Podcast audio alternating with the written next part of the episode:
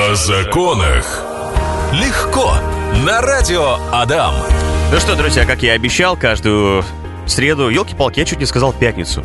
Я, видимо, уже наперед как-то немножко живу. Каждую среду мы здесь собираемся в эфирной студии радиостанции Адам с нашими профессиональными юристами и о сложных законах, о тех вещах, которые э, нам, простым людям, непонятны. Мы стараемся с нашими э, профессиональными практикующими юристами говорить легко, чтобы вам было понятно, чтобы вы в этом деле были грамотны, подкованы. А Сегодня у нас в гостях арбитражный управляющий Ильин Алексей. Здравствуйте. Добрый день. А Сегодня мы поговорим о банкротстве, но прежде чем мы об этом поговорим, вы рассказывали о том, что вы вот уже на протяжении трех лет э, мониторите э, траты людей ближе к Черной Пятнице. Я все правильно сказал? Ну, практически так. А, вообще, во время проведения процедуры банкротства я исследую движение денежных средств всех должников за последние три года. Мгм. И, соответственно, там есть такая тенденция, как раз у нас скоро Черная Пятница, и эта тенденция исходит из того, что ближе к, этому, к этой дате с кредитных карт должников совершаются огромные траты денежных средств, и, соответственно, порождаются вот эти долги, которые впоследствии становятся непосильными, такие обязательства им достаточно тяжело гасить. Мгм. И, собственно, вот эта черная пятница э, своего рода может являться таким прародителем обязательств, которые в дальнейшем приводят к банкротству в том числе. Обалдеть, то есть э, ты себя порадовал на Черную Пятницу, купил себе товара по акции, да, со скидкой, а в итоге потом можешь э, условно стать банкротом. Ну, практически так, потому что в, пять- в эту черную пятницу потенциально, да, происходят траты, они максимально необдуманные, то есть э, снижение цены, оно Мгм. предполагает необдуманную трату, которая впоследствии может превратиться в обязательство, которое невозможно выполнить, ну, исполнить обязательство, да, то есть люди не задумываются о тех последствиях, которые могут наступить, наступить несколько позднее, они живут здесь и сейчас, и вот в этот момент. Ага, а вы можете сказать э, примерно ориентировочно, какие суммы тратятся в Черную Пятницу? Да, ну, э, обычно трата Самые статистическая... большие вот прям такие Я есть? скажу, давайте так. Ага. Среднестатистическая трата ежедневная, она до 1000 рублей, а ближе к Черной Пятнице эти траты, они увеличиваются примерно в 10-15 раз, то есть это в среднем от 15 до 100 тысяч рублей тратится в Черную Пятницу. Это вот с кредитной карты, именно близко к этим датам происходят такие списания на эти суммы. Обалдеть. Так, ладно, интересно. Просто я что-то никогда вот... Мне интересно нашим слушателям, ребят, э, те, кто нас сейчас слышит, э, скажите, пожалуйста, как вы к Черной Пятнице относитесь? Вы э, вот покупаете что-то по скидкам или нет? Потому что, насколько я знаю, про Черную Пятницу есть потрясающая фраза. Э, здесь как бы палка двух концах. Ты вроде бы как бы и экономишь, но с другой стороны ты все равно тратишься. Да, да. И вот вопрос о том, ты сэкономил, либо ты э, потратил. Но сегодня мы будем говорить еще и о банкротстве, э, поэтому я бы хотел э, от вас такой, знаете, дать определение вот этому банкротству на простом человеческом языке. Что это такое? Ну, смотрите, самое простое определение банкротства, да, банкротства физического лица, это неспособность должника нести свои существующие обязательства. Если доходов должника недостаточно, чтобы покрыть расходы, такое лицо потенциально является несостоятельным банкротом. Это максимально просто, что можно сказать о банкротстве физического лица. Мгм. Увы, но практика показывает следующее, что в дни как раз-таки Черной Пятницы, после вот этих дней, э, у людей наступают, э, соответственно, большие траты, и они потом не могут платить, э, выплачивать деньги, потому что все это покупается на кредитные карты, и вот у людей начинается большая проблема. Я у наших слушателей спросил, как вы относитесь к Черным Пятницам. Вот одно из сообщений Елена нам написала, прям подробнейшее, огромнейшее сообщение. В общем, она, как и многие, в эту Черную Пятницу не верит. Это, говорит, все неправда, скидки это вообще полная ерунда. Я, говорит, как правило, жду январских распродаж. Вот это, говорит, нормально, вот это я э, понимаю, вот это хорошо работает. Алексей, э, мы с вами за кадром говорили о том, что пандемия в какой-то степени, она тоже внесла э, свои 5 копеек, да не 5 уж копеек, э, в ситуацию, связанную с банкротством. Расскажите, пожалуйста, у вас прям там даже какие-то конкретные цифры были, насколько сейчас все это э, обострилось? Да, ну пандемия внесла далеко не 5 копеек, пандемия внесла Гораздо больше? 50% новых потенциальных банкротств. Э, Вот, и если в 2019 году мы говорили о том, что 80 тысяч банкротств за год было э, проведено процедур, да, в 2020 120 тысяч, то в этом году мы смело уже говорим о том, что близко к 180 тысячам Хотя будет год еще не завершен. закончился, да, уже прогноз такой. уже будет 180 тысяч э, банкротств. И на сегодняшний день, если в начале года 2021 у нас было понимание, что в стране существует 700 тысяч потенциальных банкротов, то на сегодняшний момент уже 1 миллион 400 тысяч считается, что потенциальных банкротов это увеличение на 100%. И в первую Обалдеть. очередь на это влияет пандемия. Если пересчитать проценты на население, 1% населения страны нашей потенциально являются банкротами. Это люди, которые не могут исполнять свои текущие обязательства. А, хорошо, давайте мы с вами поговорим о последствиях для тех, э, для банкротов. То есть, э, что им грозит, э, чего им бояться, чего им бояться не нужно, потому что вокруг этой темы витает очень много слухов, и какие-то слухи и мифы вы наверняка сейчас будете развеивать, а какие-то, может быть, будете, увы, но подтверждать. Да, ну давайте начнем с того, какие существуют реальные последствия процедуры банкротства физического лица. Фактически их три существенных, э, чуть больше несущественных, но для большинства интересны только вот эти три. Угу. Первое, в течение следующих пяти лет нельзя повторно пройти процедуру банкротства. Второе, в течение следующих пяти лет при взятии кредитов необходимо указывать в анкетных данных, что лицо являлось банкротом. И, и кредиты все равно могут выдавать. Абсолютно. То, то есть никаких больше ограничений Сейчас нет. я про это ага. абсолютно скажу.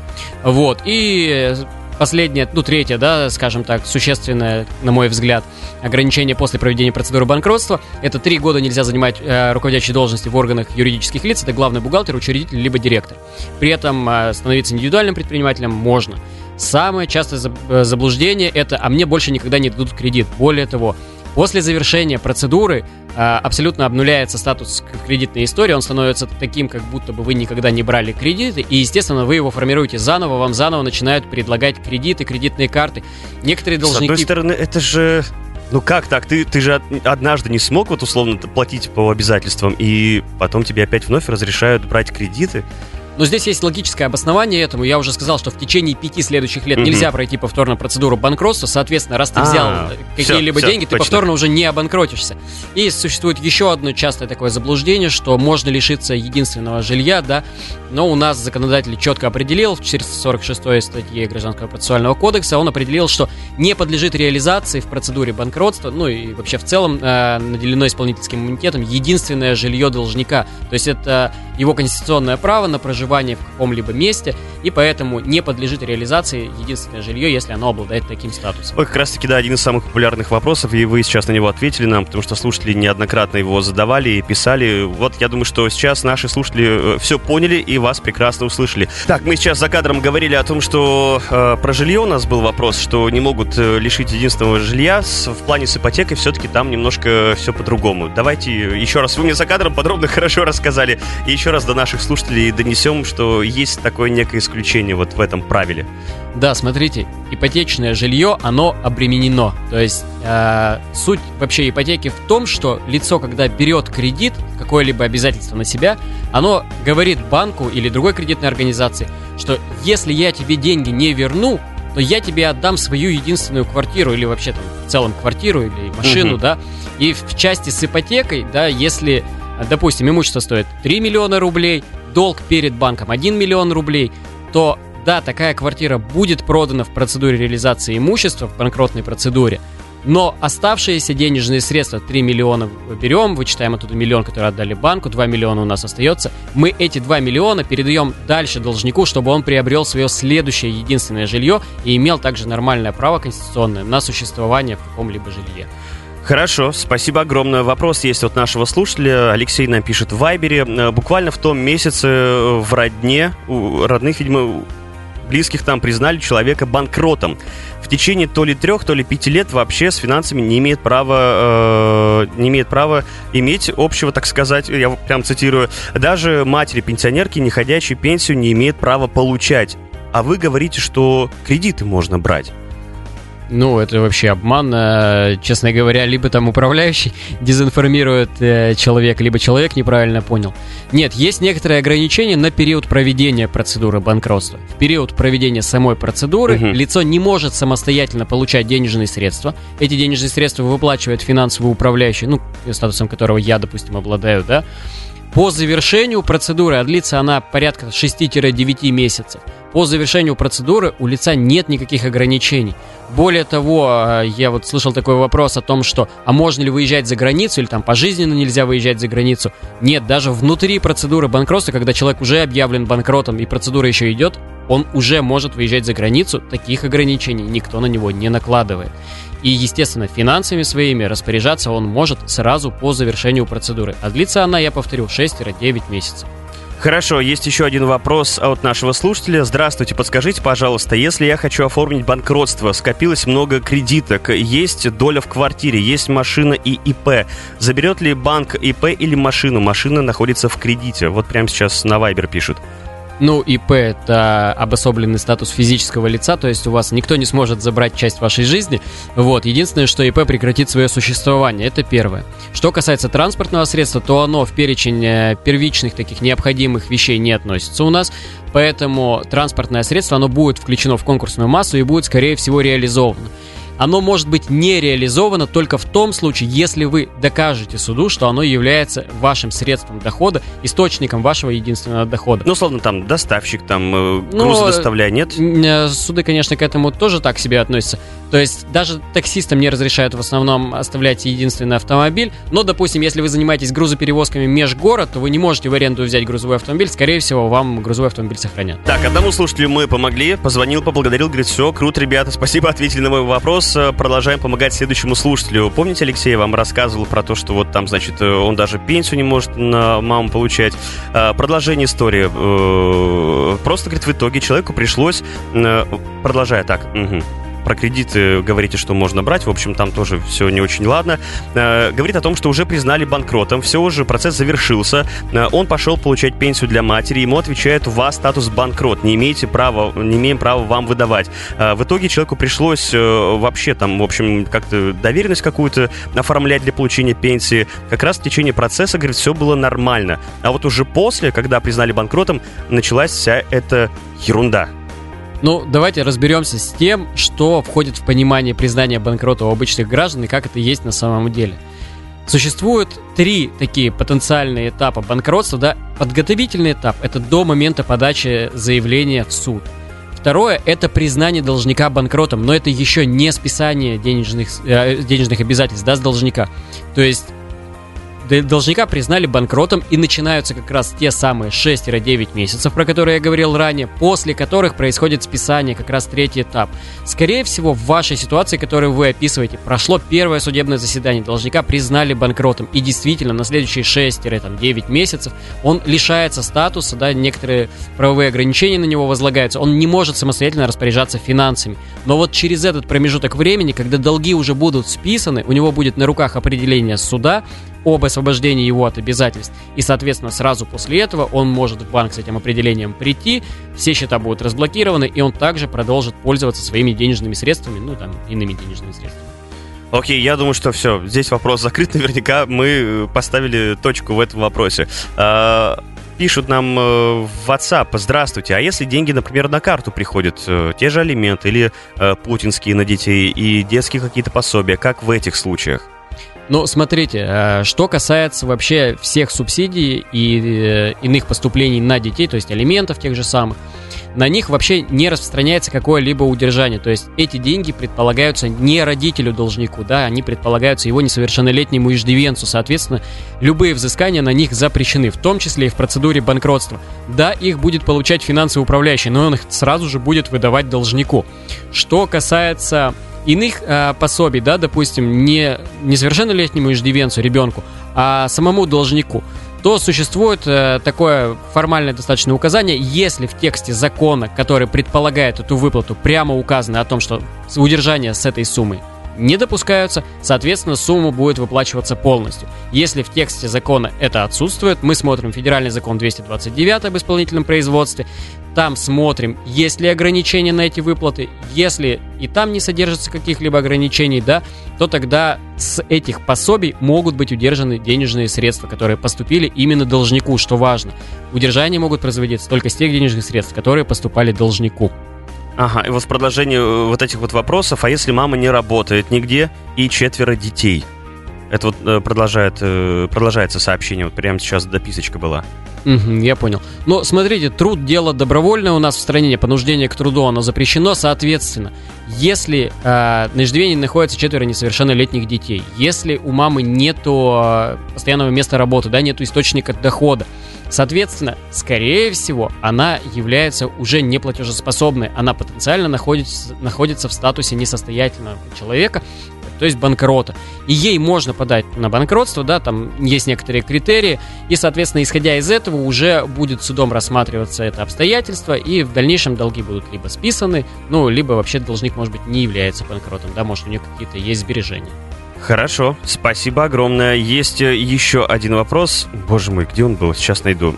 Ага, нашел. В Телеграме писали. Добрый день, подскажите, пожалуйста, реально ли самому самостоятельно оформить банкротство или все-таки пусть занимаются специаль... специальные люди? Сумма долга около 1 миллиона рублей. Э, слушайте, здесь э, такая палка о двух концах. Я очень часто встречаю людей, которые, ну, пытаются что-то сделать сами. Самому действительно сделать это можно, но сложно.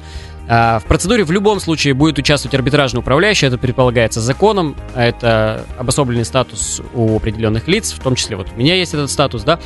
А, можно привлекать юриста, можно не привлекать. Не привлекая юриста, вы рискуете прийти к нежелаемому результату, допустим, не списанию долгов или еще чему-то, но сэкономить денежные средства. Если же вы привлекаете юриста, тут тоже есть подводные камни, не все юристы компетентны. Сейчас э, из-за повального, скажем так, потенциального банкротства граждан туда кинулось много юристов, многие не понимают э, саму основу да, института банкротства и оказывают некачественные услуги. Здесь важно выбрать грамотного специалиста и обратиться к нему, либо исследовать эту тему самостоятельно, но тогда уйдет значительно больше времени. Хорошо, есть еще один вопрос. Куда обратиться в первую очередь, чтобы признали банкротом физическое лицо? Ну, не в первую очередь, а единственное место, куда можно обратиться с таким заявлением, это арбитражный суд субъекта, в котором проживает физическое лицо. Есть сейчас тема вне, банк... Э, вне судебного банкротства через МФЦ, но она не работает, и поэтому я ее даже не затрагиваю, честно говоря. То есть обращаемся в арбитражный суд? Только туда, да. А у нас сейчас находится на Ломоносова ну, Нет? Коллегия, которая занимается непосредственно рассмотрением банкротных дел, она находится на Свободу 139, но подать можно да, на Ломоносова номер 5, по-моему. Там. Хорошо. Э, вопрос от нашего слушателя, он довольно-таки объемный. Есть такая ситуация. Развод супругов, квартира однокомнатная, студия, кредит оформлен на супруга. Жена и тесть являются созаемщиками. В итоге жена уходит с ребенком из квартиры. Бывший муж не оплачивает кредит, коммунальные платежи. Банк через суд снимает деньги с бывшей уже жены, получается. Как можно избавиться от квартиры, передав квартиру в банк как предмет залога, если жилье бывшего мужа является единственным Спасибо. Вот такой был вопрос. Вы сказали, что вопрос объемный, очень сложно, но как-то, может быть, тезисно мы здесь сможем пройтись по пунктам. Да, вопрос очень объемный, требуется, ну, вникать э, значительно глубже, чем он написан. Поверхностно, если разбирать, то первое, можно разделить как и обязательства, так и платежи между супругами через э, судебное разбирательство, да, то есть, соответственно, распределить э, доли и квартиры, и самого обязательства. Что касается передать имущество в банк, ну, соответственно, супруга передать это имущество не может, потому что часть этого имущества принадлежит э, супругу, который, я так понимаю, не оплачивает. Тут два варианта. Либо супруга платит э, за бывшего супруга самостоятельно все, а потом с него взыскивает эти денежные средства, либо есть вариант уйти в банкротство, и в процедуре банкротства будет реализовано это имущество, и дальше уже, ну, поделить денежные средства там определенным образом. Но еще раз повторю, требуется реально более глубоко изучить ситуацию, чтобы не давать вот таких поверхностных советов и чтобы люди неправильных решений каких-то и действий не предприняли. Поэтому, если есть необходимость, то можно разобрать. Так, был еще один очень интересный вопрос и комментарий. Здравствуйте, посоветуйте хороших специалистов. Здесь вы прям четко сказали, что ну, не это могу. неэтично будет, да, кого-либо рекомендовать, потому что я плохих специалистов рекомендовать не могу, а хороших они только для меня, может быть, хорошие. Поэтому есть определенные критерии, по которым нужно выбирать специалиста. Первое – это опыт работы. У специалиста должны быть хотя бы завершенные процедуры. То есть он не вчера должен прийти на рынок и на вас тренироваться. Второе, специалист должен разбираться в процедуре банкротства, и если вы чуть-чуть почитаете про нее, да, на каких-то тематических форумах, разделах, то вы, в принципе, задавая наводящий вопрос, сразу поймете, насколько хорошо специалист плавает в этом деле. А, что касается третьего критерия, я всегда говорю о том, смотрите, есть ли у юристов коллеги арбитражные управляющие, с кем они работают на постоянной основе. Арбитражный управляющий лицо, которое своим статусом очень сильно дорожит, он несет полную материальную ответственность, и с дурными юристами всякими он работать, естественно, что не будет. Поэтому, если есть постоянно арбитражный управляющий, который работает с конкретными юристами, то, скорее всего, такие юристы, они потенциально уже более качественно могут вам услугу оказать, чем какие-то новички, может быть. Вот три пункта, которым стоит следовать, э, когда мы выбираем специалиста, чтобы он нам помог э, с процессом банкротства. Хорошо, э, еще один есть вопрос, и я думаю, что он, возможно, последний на сегодня, но тем не менее, дорогие слушатели, у нас еще время есть, позволяет, поэтому вы, пожалуйста, пишите, вопросы задавайте. Тема очень интересная, спасибо, что разъясняете. Вот в чем дело. Дочь прописана в Ижевске, но живет и работает в Краснодарском крае. Есть на ней долг по ЖКХ 200 тысяч рублей. Хочет подать на банкротство. Нужно ехать домой, чтобы подать в МФЦ Удмуртской республики, или можно там подать? Как быть? Ну, давайте начнем с того, что если у нее есть задолженность а, именно по ЖКХ, то, скорее всего, у нее есть в собственности жилье. И даже то, что это единственное жилье, это все равно имущество. В таком случае процедура банкротства через МФЦ уже не работает автоматически, потому что она предполагает, что никакого имущества нет.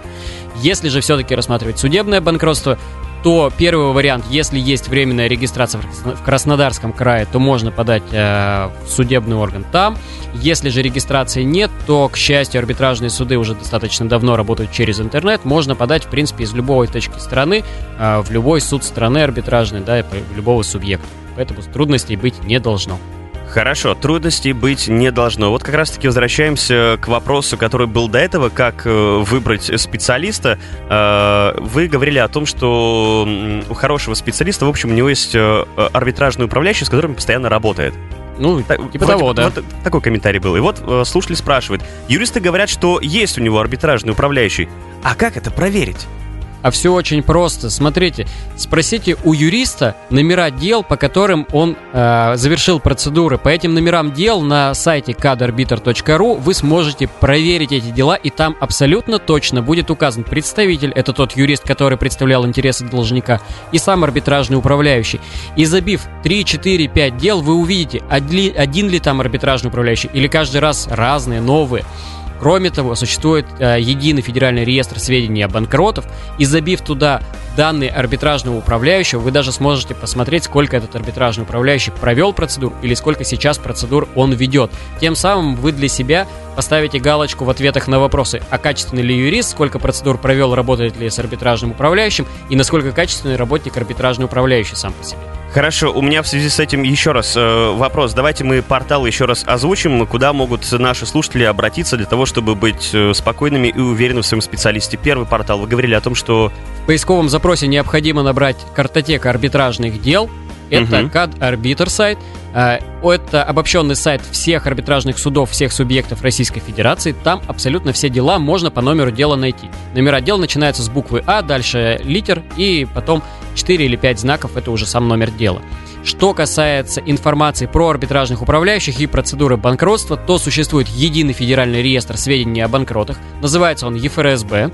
И, соответственно, на, забив поисковый запрос ЕФРСБ, автоматически вы попадаете на этот портал. Там есть э, сводные реестры, и по этим реестрам можно уже смотреть информацию об арбитражных управляющих, о процедурах и так далее. То есть можно все посмотреть и проверить. Ну что, Алексей, на сегодня все. Спасибо. Спасибо вам огромное, что вы к нам в очередной раз пришли, четко все по полочкам раскидали, как орешек пощелкали. Спасибо огромное нашим слушателям. Напомню о том, что если вы, мало ли, пропустили программу, она сегодня была действительно очень интересная, очень полезная тема. Мы всегда стараемся брать полезные темы, э, которые актуальны могут помочь как-то нашим слушателям. Э, ничего страшного, если вы пропустили. Буквально через 30-40 минут в группе «Радио» Дам ВКонтакте появится подкаст, и вы сможете еще раз все это дело прослушать. Спасибо огромное и до новых встреч до свидания. Всего доброго, всем спасибо за то, что были в эфире, слушали нас. О законах легко на радио Адам.